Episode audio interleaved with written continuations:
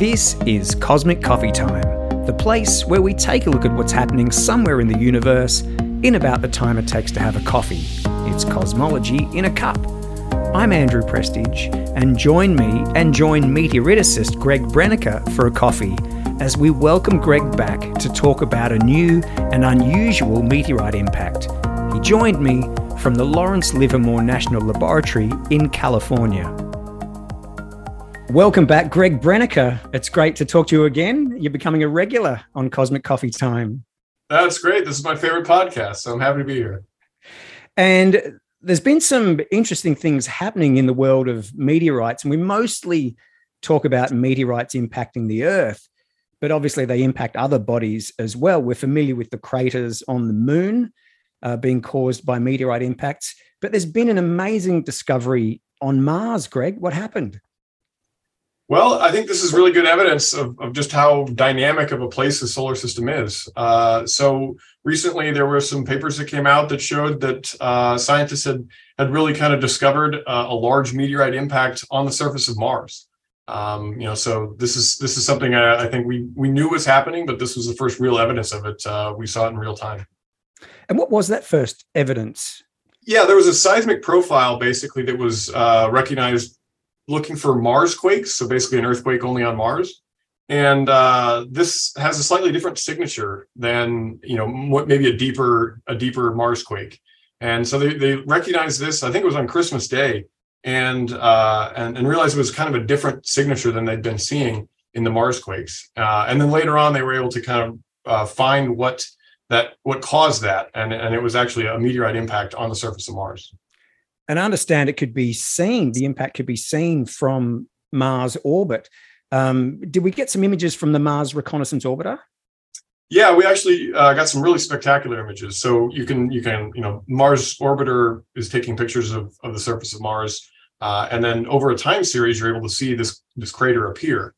And what's really cool is that it was you were able to see the ejecta from this uh, from this crater, and I think we learned an awful lot about the interior of Mars from this, or, or at least uh, you know the subsurface of Mars. And we expect a lot of meteorite impacts on other other bodies in the solar system. And you heard some interesting information about Martian meteorites from one of the Mars rover drivers about how common meteorites are on the surface of Mars. Yeah, so while they were driving around the surface of Mars, we've had a lot of rovers that have, you know, kind of traversed Mars over the years. Uh, they found multiple meteorites on the surface of Mars while they're driving around. Uh, you know, over over ten, I believe. Uh, you know, of, of just meteorites that are laying around uh, on the surface of Mars. To me, the most interesting aspect of this is what the impact can teach us about what lies under the surface of Mars. We've got the Perseverance rover drilling tiny holes around Jezero crater, which is amazing to do that on another planet. But this is a huge 150 meter wide crater. What can that teach us?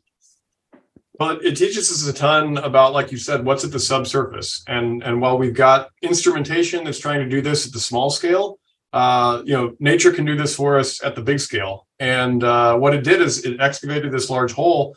And what we find is that there's a lot of water ice, basically, that's not just at the poles, but it's also at the equator of Mars. And that's really significant find uh, because there's a lot more water on Mars maybe than people have, have thought in the past.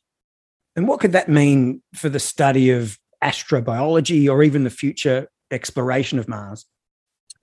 Well, it's obviously quite important for biology because, you know, as we know it, life needs water. Um, so if there's more water on Mars, there may be a higher chance that life existed in the past or, or maybe even present if we're really lucky. Um, but if you look at it from a perspective of exploring space, it's really important because water is a very critical resource for being able to not just sustain you know astronauts or something like that on the surface of, of, of mars but it presents a resource uh, to where you can make fuel and other things out of the hydrogen and the oxygen that exists there. So it's a really really important resource if we are to explore deep space. We are talking with meteoriticist greg Brennecka. The insight lander had been operating on mars since late 2018 with its seismometer listening for mars quakes and for meteorite impacts I understand they're easy to tell apart with quakes emanating from deep below the surface, but the impacts are right on top of the surface. Yeah, you've got a slightly different signature, and you kind of think of this as, as different types of, of waves that are happening. And when you've got an impact on the surface, you have a surface wave, uh, and you don't have that kind of deeper signature of, of an interior wave that is happening that you would have with a Mars quake. So you can tell these types of uh, impact, you can tell an impact apart from a Mars quake.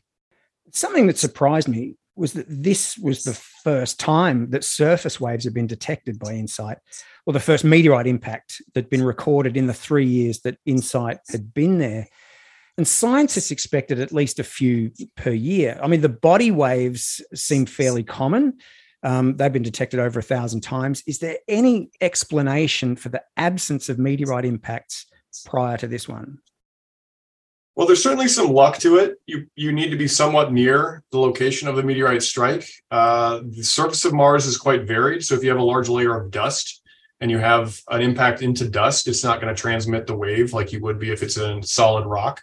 Uh, so there's definitely some aspect of of luck, and then you know how many large impacts do you get, you know, per year? Uh, it's not a, a huge number, um, so so that's that's also part of it. And just on that, are we more likely to detect impacts on Mars given the atmospheres? So much less dense than Earth's? Would meteorites, maybe meteorites that would burn up harmlessly in Earth's atmosphere, are those size meteorites more likely to reach the surface on Mars?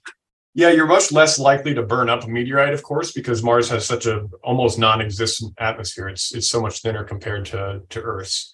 Um, so you, you should be having quite a few impacts on Mars, but uh, you know maybe maybe because we haven't had as many larger ones near where insight was uh, they just weren't recorded.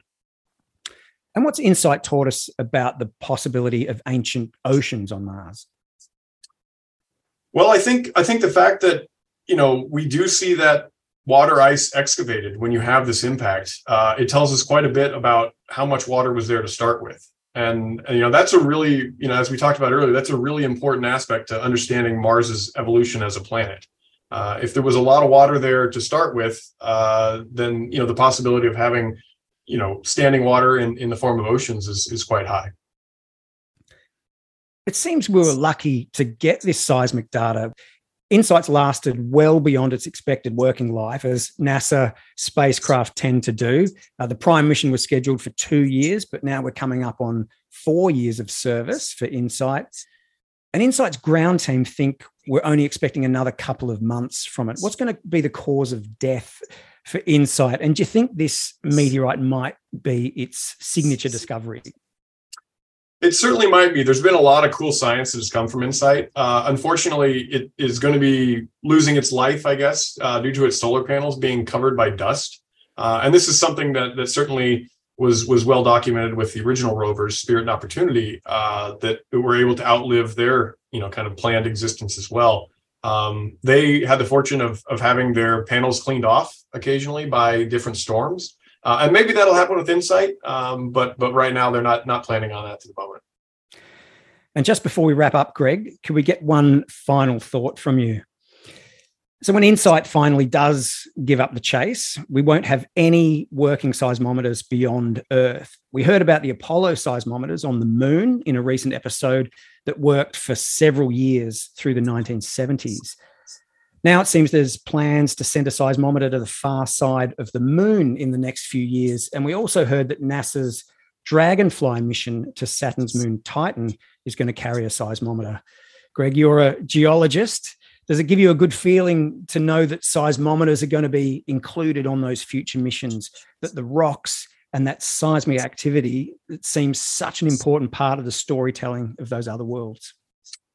Absolutely. And you know i think we have to really look at these things as systems. Uh, and to understand a planet or a planetary body we have to be able to look at it from a lot of different ways whether that's spectral data from you know uh, satellites that are covering it with high resolution imagery uh, or if it's you know seismometers on the ground, things like that. We need to look at these as, as entire systems if we're going to try to understand these things. So it it does it does make me feel good that we're sending out a, a variety of, of different instrumentation for these these planetary missions.